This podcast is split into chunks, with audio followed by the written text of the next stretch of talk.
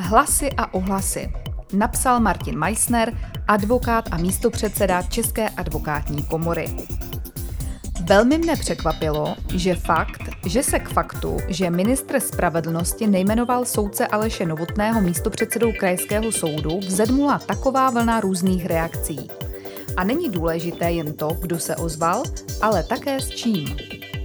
O co vlastně šlo? Ministr spravedlnosti nejmenoval navrženého kandidáta soudce Aleše Novotného do funkce místopředsedy Krajského soudu v Brně. V zápětí se proti tomu ohradily některé dobrovolné zájmové organizace, mezi nimi Soudcovská unie a Unie státních zástupců.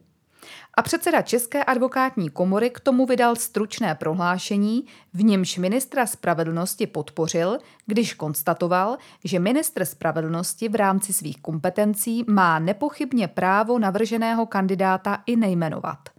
A za to se mu dostalo nevybíravé kritiky ze stran některých advokátních twitterových aktivistů. Nejdříve tedy, kdo je kdo.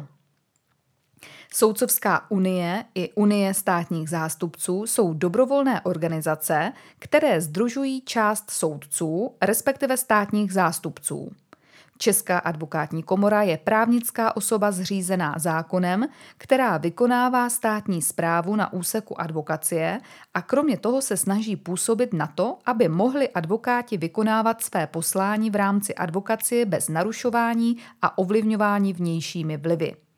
V daném případě se jednalo o vyjádření předsedy, který Čak ze zákona zastupuje. A co vlastně soudcovské unii vadilo?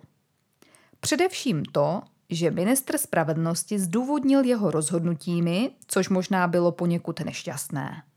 I sama Soudcovská unie ústy Libora Vávry však připustila, že pokud by Soudcovské unii byly známy dřívější pochybení a zejména výtka, která byla soudci Aleši Novotnému udělena v roce 2020, patrně by ke kritice postupu ministra nedošlo.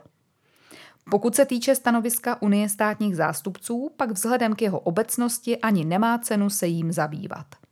A pokud se týče rozhodovací činnosti soudce Aleše Novotného, může se každý zájemce o jeho případech dočíst na internetu a není to moc pěkné čtení. Závěr.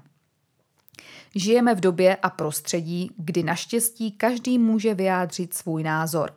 O to více bychom se měli chovat tak, abychom při veřejné prezentaci názorů každé slovo vážili na lékárnických vážkách a starali se více o to, co říkáme, než jak přitom budeme vypadat a co si o nás ostatní pomyslí.